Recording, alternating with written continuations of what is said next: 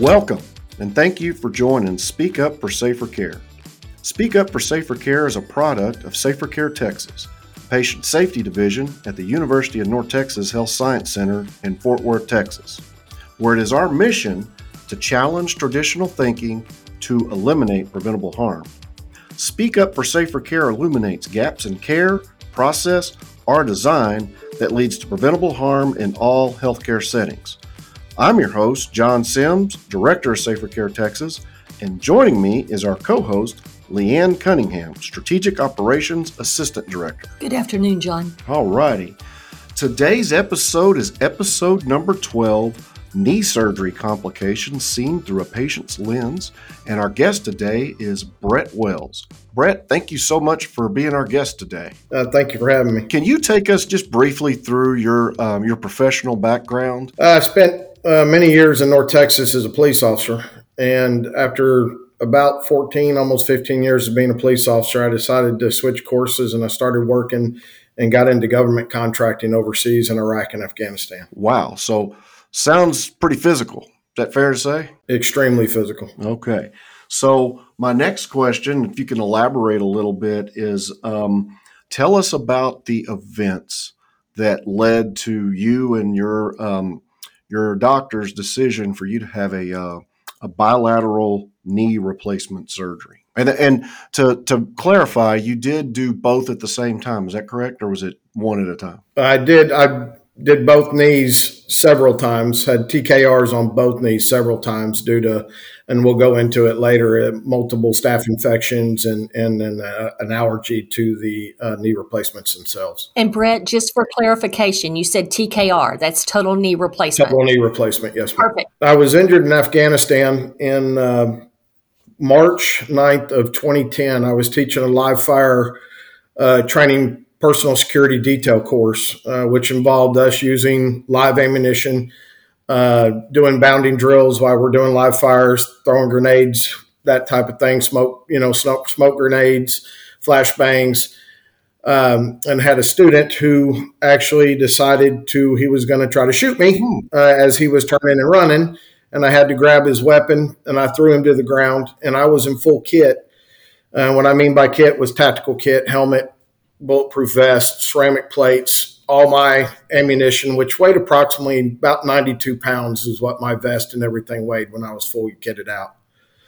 Um, when I threw him to the ground to not get shot, my left knee just, I don't know, I just say it disintegrated. That's, it just felt like it disintegrated. And I actually fell. We, our, our range in Afghanistan was on a 12 degree incline on the mountainside and on the right side of it ran a, river, a mountain ravine down past the range. And when I this happened and I threw him to the ground and my left knee went out, I I don't know just from the pain if I walked that way and I end up falling 20 25 foot down the mountain ravine. Oh wow. Wow. And being, you know, being trying to be Mr. Macho Man, honestly, uh, I sat there and I was the boss. I was the security management cell manager. I, the doctors in country wanted to send me home, and I refused. And I said, I'm not going to leave my team. So I stayed in country for three months with my knees just destroyed. Mm. And so I, and it just, we went through draining multiple times a week, draining the knees in country. And then eventually it got to a point that I could barely walk, and the doctors finally sent me home. So you went home and you had your first knee surgery. Can you describe the recovery process from that first surgery for us? My first knee surgeries was not actually total knee replacement, it was tibioplasties because my doctor and I didn't agree at the time. Uh, he wanted to do total knee replacements, and I wanted to go back in country and be with my team. So I went for a the tibioplasty and then um, on started with my left leg that was injured in there and my right leg was injured when i tumbled as well and dislocated everything. And when he got inside doing the tibioplasties he ended up having to completely sever me at the knee broke my uh, broke my lower leg realigned it and actually detached my uh, uh, quad muscles from my legs and then casted my leg for four months. Oh my! How long were you out of service, ma'am? It's been almost twelve years now. I haven't ever been back to work since. Oh my goodness. So so it was was it basically right after this surgery that you realized something still wasn't right? Well, after the first surgery on the left knee went okay, I went to the right one immediately upon recovering from the left. And when my right one, uh, I, I did the right tibioplasty and still had major, major damage. And then we went to, I still realized that my knees just weren't right. I couldn't go back to work. So I broke down and went with, with my doctor's orders and went with the total knee replacements. And that led me down a complete horrific path of staph infections, allergy to the to the metal, uh, multiple autoimmune diseases from this. It's it's just been a 12 year process. So um, so now now you've had uh, both knee replacements. Okay, this is the first, yeah. and so I want I want to walk through the when you had both knee replacements. Um, but before I do, I want you to kind of, from your understanding, what was the uh, you call it the the I couldn't understand you. The tuboplasty. What did you call the? T- they call it a tibioplasty. Oh, tibioplasty. Okay, okay. Can you explain in your words, as a as a patient, how you understood what that was? Uh, at the time, I was just told that he was going to uh, break my lower leg and realign it. Okay uh, to try to strengthen and tighten the ligaments around the knee. Gotcha. Um, and when he got inside, the damage was just so severe that he ended up having to basically try to tighten every ligament in my knee itself, the MCL, LCL, everything. Wow. And so, um, how many bilateral, and when I say bilateral, that means both knees, how many bilateral knee replacement surgeries did you have before your doctor suggested, hey, perhaps you should get a second opinion? Uh, actually, the, the I had two double bilateral knee replacements, and we started seeing the, the problems. I started having extreme pain, nerve pain.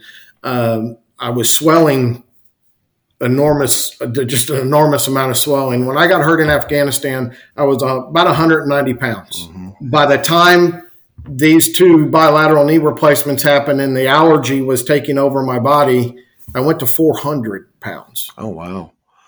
Wow. And so the now the allergy, from what I recall, that wasn't something that was discovered right away. No. So you had a second opinion what was the medical team, uh, and I'm talking about the second medical team uh, for the second opinion? How did they respond to you? Take us through that conversation. And that that is probably where I really wanted to speak out and be on this program and let people understand how to be an advocate for yourself. Uh, the second opinion was uh, there's no other way to put it but horrific. The doctor that I went to in Fort Worth, I'll just say the city, I won't say his name or his practice uh, basically could have cared less that I was there. Uh, took x rays of my leg, said, Hey, your prosthesis, everything looks fine. You know, and I'm like, but I'm dealing with severe nerve pain. Something's really wrong with me. I'm swelling. Look at my swelling. Look at my legs. What's hap- That's why my doctor is sending me to you because there's something we are not understanding is going on. And he basically looked at me and said, If you don't want to work out and you want to be fat the rest of your life, I can't help you, and walked out of the room. Oh my gosh. Wow. So not not a, a fun visit at all. And, and you've alluded to the uh, to the allergy. If you talk, let, let's for the audience, what what allergy was this, and how did you discover that you had that the allergies were the uh, source of your problems? So when we had the allergy, and we, my doctor and I were speaking of the allergy, and we were discussing with him, is there a chance that I'm allergic to this? Is there, you know, doing your own personal research because you have to become your own advocate. You, your family have to be your own advocate. So we were researching what was going on with me because the pain was so severe and, and I was becoming so sick. Um, my wife found a place called Melisa.org um, and it is what saved my life. The test was a blood test that actually my doctor sent one of my old knee replacements that he took out of me in with the blood to Melisa.org. They took 13 vials of blood and was supposed to take, they said, between 10 and 14 days and ended up taking, and within four days, they called my, my doctor, my PCP, because it, and, and, and my surgeon and said, Brett has a toxic level of nickel in his body. Now, the part that was crazy was my skin. During all these discussions, I went to an allergist and had skin test. My skin is not allergic to nickel but my blood and my oh, tissue are. I see. So, does this allergy have a specific medical name? This condition? No, ma'am. It's just a nickel. I mean, it's referenced. They just reference it to as a nickel allergy. Yeah. So, um, and you you had talked about having infections, and typically when something like this happens, the first thing that um, surgeons want to rule out is is the infection from the prosthetic knee replacement. Yes. Right. Yes. And and that was ruled out how many times? uh, I've had more more aspirations of my knees than I can count. I, I, don't. I can't even tell you. We did it. It seemed like on a weekly, sometimes biweekly basis when we were going through this. Yeah, and so you know, if, if it's if it's if the prosthetic leg is not uh, or the prosthetic uh, knee replacements are not infected, now what? We still have the same symptoms, and it's obvious, Brett, that you just don't want to work out. You don't want to get up out of bed, and you just want to stay fat. So that's that's the problem now, right? Yeah, yeah, absolutely. And, and and that was the second opinion. My doctor was more on the line of not sure, and I would like you to go mm. to the Mayo Clinic. And at the time, I I agreed. I mean, sure, I would want to go to anybody to try to figure out what was wrong with me. They put me in a hospital in Fort Worth for nine days and they ran every test possible on me. Mm-hmm. Nuclear dye test. Uh, they put scopes down my throat. Uh, scopes. Um, they put scopes everywhere. I'll just say that. When the nuclear dye test came back, my entire body from my head to my toe was inflamed the entire uh, there was probably 99% of my body was inflamed. And i don't mean a little bit i'm talking severe inflammation. That test is what made my doctor go okay it's time to send you to mayo clinic. Something's going on. We don't understand it. Your skin allergy is not correct. It's all the, the second opinion guy basically i told you how he treated me wasn't going to go with it. And so my doctor we were waiting it was a workman's compensation case, so we were waiting for my workman's compensation to agree to send me to the Mayo Clinic. Well, during that time, I finally stepped up. I was I, I was dying. There, there's no other way to say it. I was dying. I was sleeping 21 to 22 hours a day. I could not walk from my bed to my hospital chair that they had bought me. That was three feet from my bed. I had to crawl. Uh, if I had to go to the restroom, I had to crawl into the restroom or on my feet or, or, or slide on my on my backside. That this had completely taken over my entire body. Um, I, I, wrote a letter to my surgeon, uh, my orthopedic surgeon, and I told him, "Listen, we're looking at three to six months for me to probably get to Mayo Clinic. If you don't think I'm going to live, I'm going to ask you to take my knees out and let's find something else hypoallergenic knee something is it out there? And i need you to take these out because if not i'm going to die. Mm, wow. So and he agreed and uh, within about 10 days um, he put a hypoallergenic knee and they took my knees out. They left my knees out basically treated it like a staph infection. They took both my knees out for 45 almost 50 days um, I stayed in a, a, rehab hospital, and then uh, he put the new hypoallergenic knee in. And the crazy part, right after he took the knees out of my body, I lost 74 pounds in four days. Wow. That's how much inflammation I had. I had three catheter bags on my bed, and I was, my body was releasing between 17 and 22 pounds of fluid a day. So, Brett, I have a question. Yes, ma'am. It sounds like it's a very rare condition. What do you think could have been done differently? Honestly, I would love to see metal allergy testing in the beginning.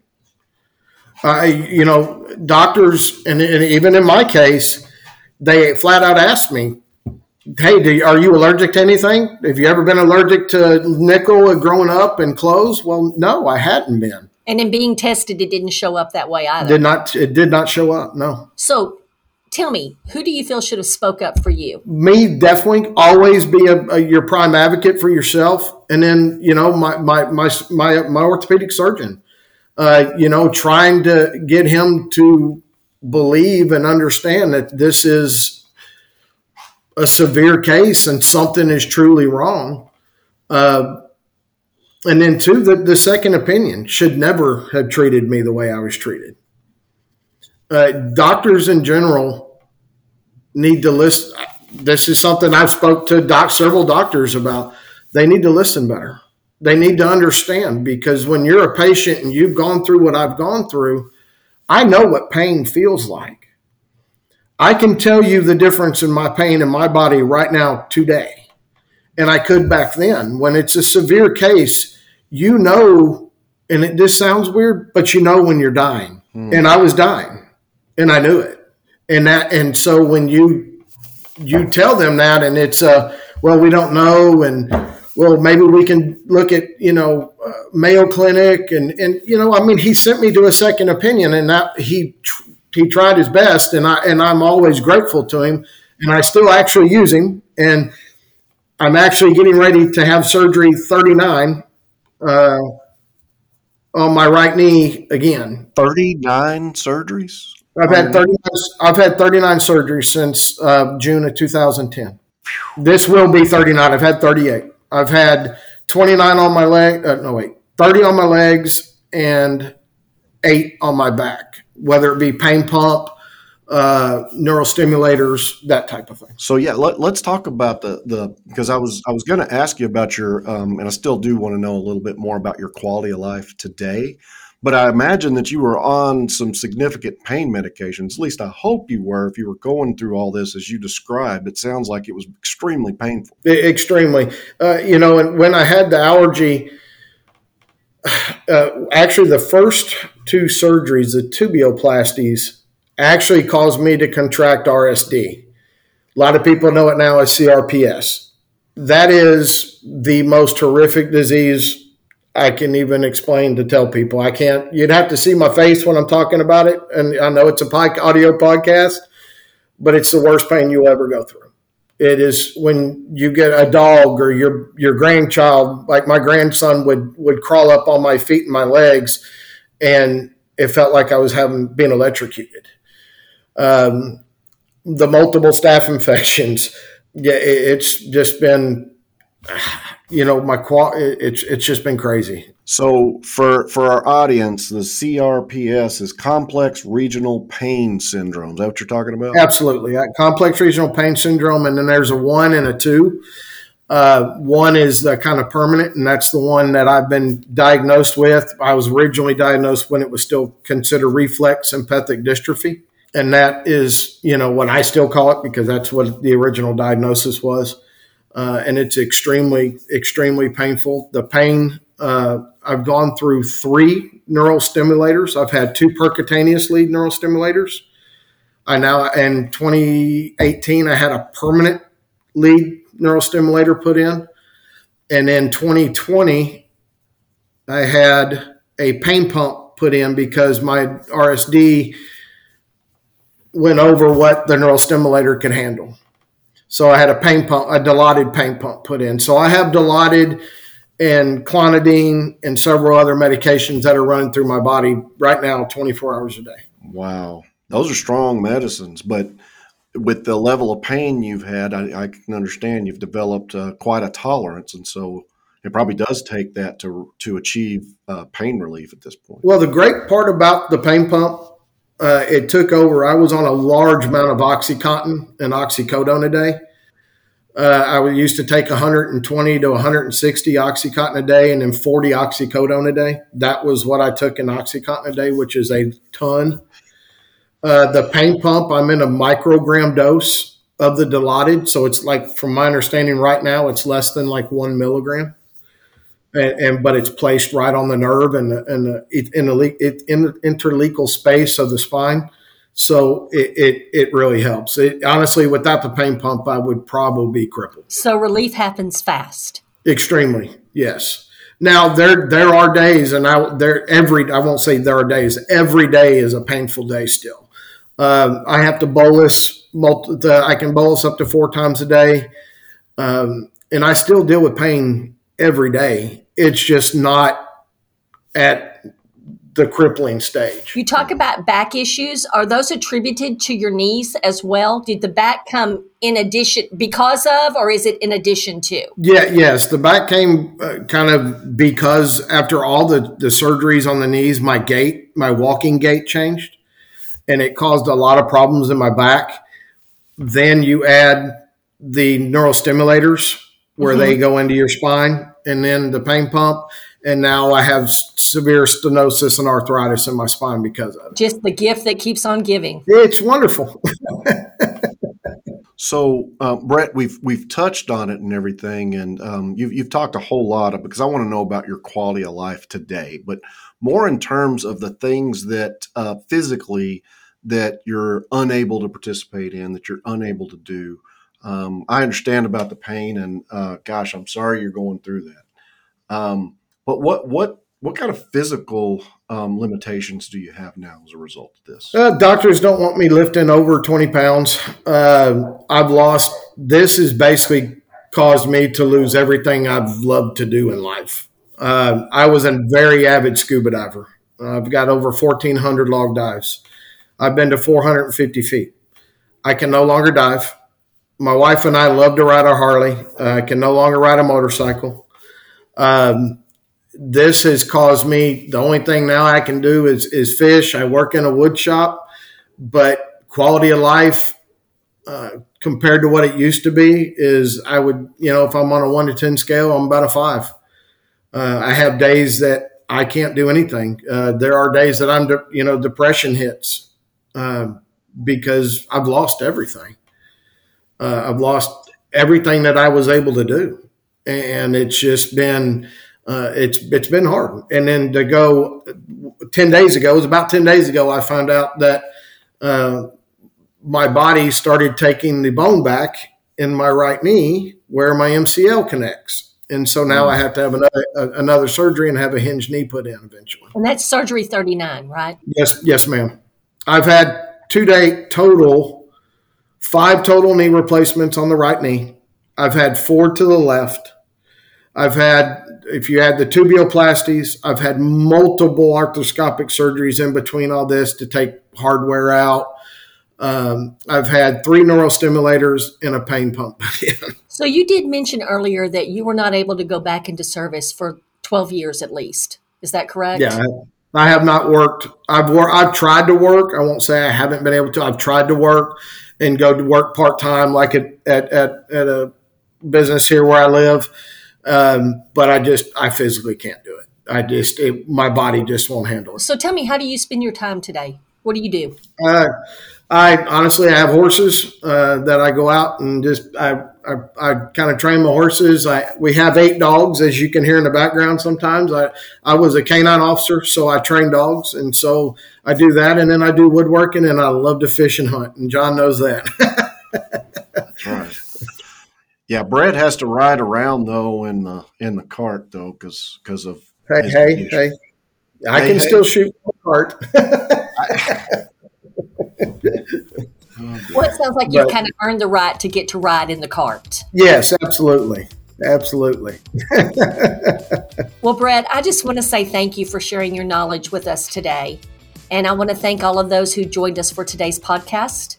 And I want to give a special shout out to our technical producer, Rob Upchurch, for getting our podcast up and running. Speak Up for Safer Care is a product of Safer Care Texas, the patient safety division at the Health Science Center in Fort Worth, Texas. And we are calling you to action. So speak up for safer care.